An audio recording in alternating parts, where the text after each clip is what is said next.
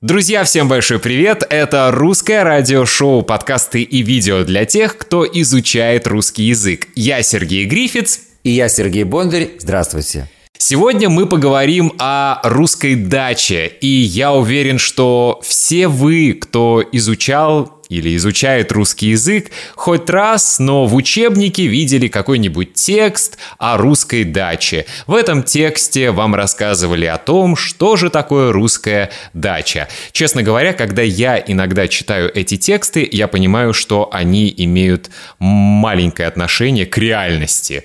Там дача представлена в виде чего-то того, чего ни у кого нет практически. Кстати, Сергей, э, эту тему предложила спонсор нашего русского радиошоу и моя студентка на iTalk Рэйчел из Великобритании, из Оксфорда. Э, Рэйчел прекрасная студентка, прекрасная, обаятельная, умнейшая женщина. И я всегда шучу, что это не она мне должна платить деньги за уроки, а я должен ей платить деньги за приятное общение. И именно она предложила поговорить о русских дачах. Как ты думаешь, почему? Ну, трудно догадаться. Наверное, она побывала у кого-то в гостях. Она была в России много лет назад, не знаю, бывала ли она на русской даче. Она со своим мужем недавно начала говорить о русской даче, и она пыталась ему объяснить, что это такое. И муж не понял, потому что в понимании британца, в понимании иностранца, если говоришь, что ты живешь в городе, но у тебя за городом есть э, какой-то участок земли, и на этом участке есть э, огород, э, домик, то автоматически иностранец думает, что ты богатый человек. Да, у тебя есть второй дом, загородный, как это положено для отдыха, Русская дача – это не загородная вилла, дорогие друзья, и очень часто русская дача – это э, то место, где, например, нет дома, нет туалета, вода в колодце, вы знаете, что такое колодец, и так далее. Поэтому мы решили поступить следующим образом. Сегодня я расскажу вам о даче, которая была у нас в семье. Сергей расскажет вам о даче, которая была у него, у его родителей. И у моих знакомых друзей. Отлично. Мы расскажем, что же такое русская дача, что мы там делаем, чем мы там занимаемся, мы там отдыхаем, мы там ходим в баню, мы там пьем водку. Об этом мы сегодня вам расскажем. Напомню, что вы всегда можете скачать PDF-файл, эм, если хотите прочитать полную транскрипцию русского радиошоу и купить этот файл вы можете на сайте russianradioshow.com pdf. И если вы хотите изучать русский язык со мной, вы можете найти меня на платформе italki.com com и заказать урок со мной. Я буду очень рад. Так, Сергей, одну секунду. Сейчас важная информация. Я хочу сказать большое спасибо спонсорам русского радиошоу, которые каждый месяц на платформе Patreon платят 5 долларов США. Это Сара Аск, Николай, Брайан Хейли, Люк Донахью, Юска, Брэндон Энрайт, Хенри Пунтоус, Роберт Джи Каминг, Рут Коллинз, Хусна, Катя, Ольга Жорнет, Марсела, Ральф Вандергест, Ульрик Андерсон, Кайри, Дженнифер Блестоу, Дерек От, Рэйчел Кинг, Андреа Пелицари. И также спасибо тем, кто платит 1 доллар США и таким образом поддерживают наш проект. Вы изучаете русский язык? Это программа для вас. Русское радиошоу.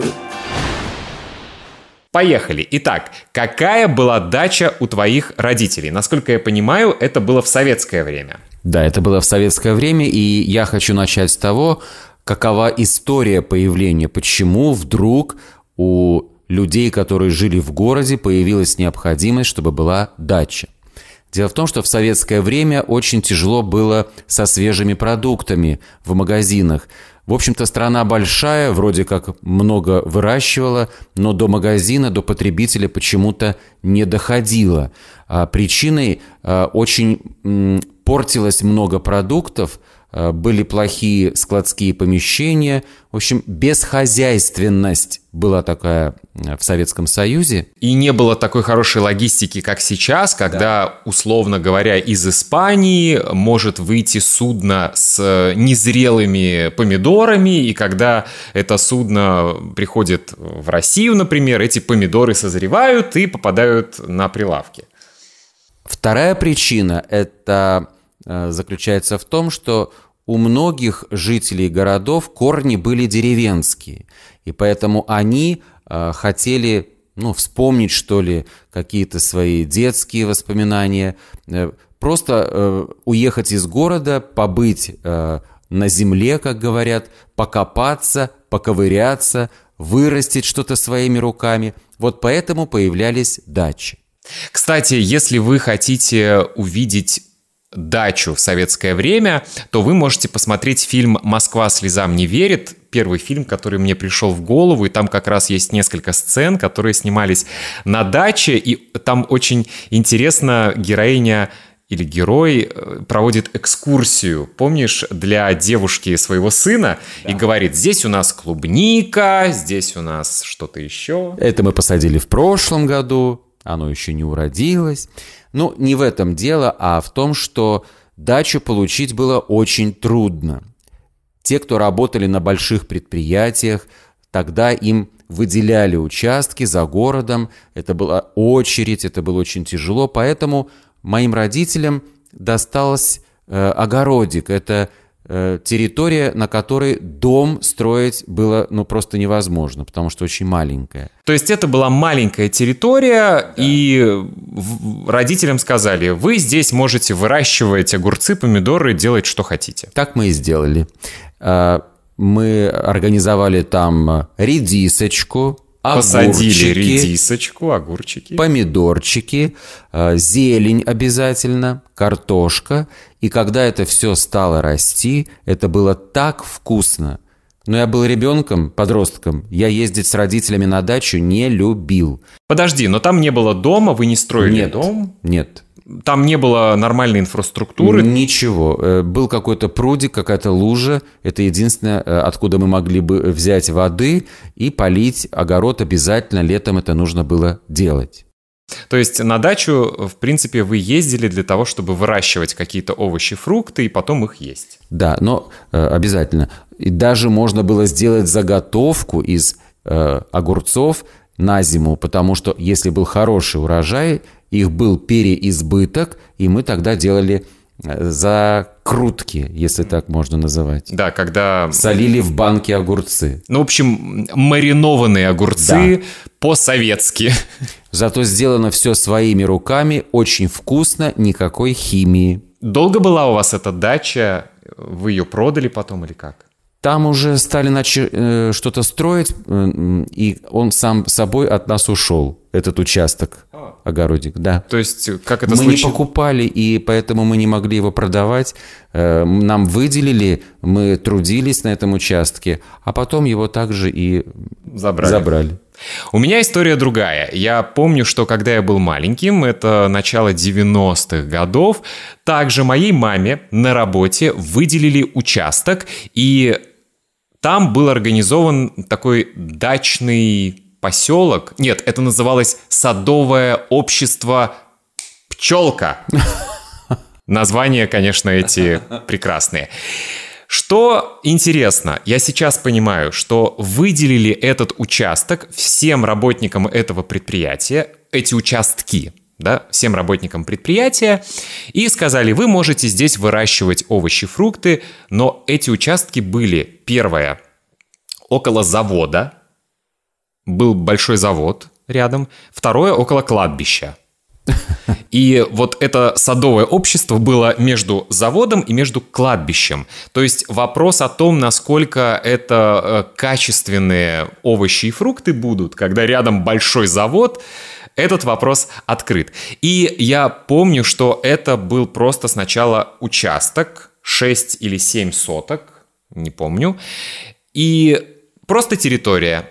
Потом мои родители построили забор, Потом мои э, родители вырыли колодец, чтобы брать воду. Потом мои родители построили деревянный туалет. Если вы погуглите туалет в русской деревне, вы увидите, как он выглядит. Потом мои родители построили небольшой домик. И, конечно, дача у нас была не для отдыха. То есть э, такого, чтобы мы приезжали, чуть-чуть поработали на даче, а потом вечером костер, шашлыки, песни под гитару, этого не было ничего. Мы приезжали, работали, я не хотел, меня заставляли, со слезами, с истериками. Мне было 12 лет, я хотел играть с ребятами во дворе или в игровую приставку, а мне мама говорила, завтра едем поливать клубнику. Это был ад. И дача была только для работы.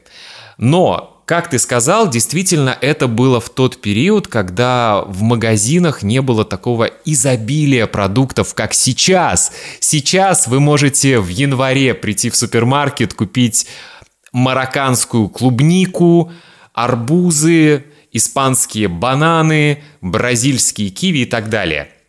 В начале 90-х этого не было, и, конечно, получить участок – это была большая привилегия, потому что вы могли выращивать там свои овощи, фрукты, вы могли потом делать консервы, э, мариновать, оставлять на зиму, делать заготовки. То есть, э, если вы говорите кому-то, а у нас есть дача, сразу человек думает, М, как вам повезло. Это да, это при, привилегия, престижно, и на дачу часто а, еще любили ездить дети без родителей, чтобы там немножко провести весело время, когда да. никто ничего не видит и когда никто ничто не заметит. Могли выпить, покурить, ну и повеселиться, конечно, с ночевкой. Это тех, у кого был дом. Я помню, как мы решили продать дачу, мои родители. Во-первых, дачу я никогда не любил, мой папа тоже ее не любил. Но папа у меня моряк, он ходил в море, поэтому его 6 месяцев дома не было, потом он на 3 месяца приходил. Не факт, что это было летом, когда все ездят на дачу, поэтому дачи, можно сказать, он не видел. Но моя мама была поклонницей дачи, ей все это нравилось. Я помню, что когда было жаркое лето, она каждый вечер после работы работы, садилась и на машине ехала на дачу, это примерно 12 километров, поливала клубнику, чтобы она не сгорела, и потом в 9 вечера возвращалась домой. И это она делала каждый вечер. Это хорошо, что у вас была машина. Да. А у тех, у кого машин не было, они еще ездили на автобусах, на себе э, волокли, если так можно сказать, рюкзаки. Несли. Да, какие-то мешки, это тележки на колесах. Это зрелище, конечно, еще то. Поэтому для меня дача – это не место для отдыха, это место для какого-то рабского труда, если честно. Хотя, опять-таки, я знаю истории, когда дачи даже сейчас есть у многих, и эти дачи уже оборудовали именно как место для отдыха, поскольку сейчас уже есть все продукты в супермаркетах. Может быть, люди что-то выращивают ради удовольствия, кому-то нравится выращивать помидоры, огурцы, но, в принципе, дачи уже делают как такой загородный дом, место, где можно хорошо провести выходные выходные. Так вот, э, где-то в середине 2000-х, в 2004 году или в 2005 году э, мы уговорили маму продать дачу, потому что мама уже была не молода, и она не хотела она говорила, нет, а вдруг что-то случится и опять не будет продуктов, а так есть дача и... Э, Будут продукты. Да. Но мне сейчас кажется, я так анализирую, что для мамы дача была как такой спа-салон, место для релаксации, когда рядом никого нет, она ковыряется в земле, что-то выращивает. Это такое место силы для нее было. В итоге она согласилась, и дачу у нас, кстати, купил мужчина, который купил ее для своей мамы, которая вышла на пенсию и сказала, я всю жизнь работала в каком-то офисе, я хочу на пенсии жить на даче и заниматься жизнью. Заниматься огородом, да. Ты обещал рассказать о даче друзей еще. Да, у нас э, они общие друзья.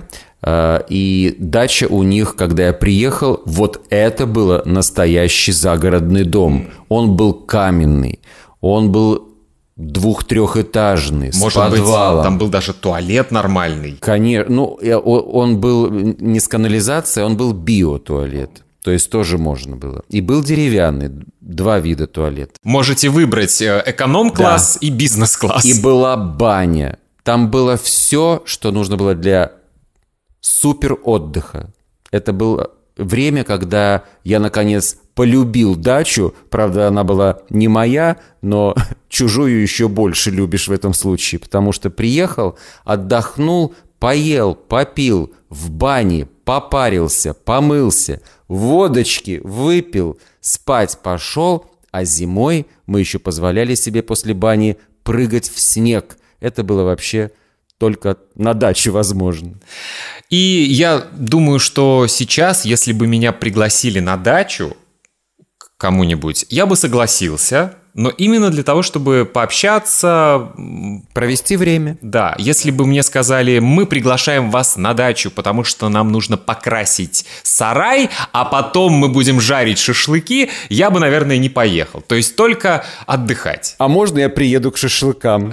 Так обычно говорит он. Да, у нас есть друзья, у которых загородный дом, и когда они говорят, приезжайте к нам в гости, поможете нам немножко в огороде, а потом будем жарить шашлыки, я всегда говорю, можно я пропущу огород, а приеду, когда вы будете жарить шашлыки. Это наш опыт, дорогие друзья. Конечно, может быть, у вас тоже есть интересный опыт. Может быть, вы бывали на русской даче. Расскажите, каким был этот опыт. И э, расскажите, то, о чем мы вам рассказали, это была новая информация для вас? Или вы знали, что, в принципе, русская дача — это не всегда то, о чем пишут в учебниках по русскому языку? Подписывайтесь на русское радиошоу, оставляйте отзывы на YouTube и на других платформах, на которых вы, например, слушаете подкаст. И, конечно, не забывайте, что вы можете скачать PDF-файл с полной транскрипцией на сайте russianradioshow.com. В завершении новости я скоро уезжаю в Испанию изучать испанский язык. Я буду жить два месяца в Барселоне, но я обещаю, что я буду записывать новые подкасты.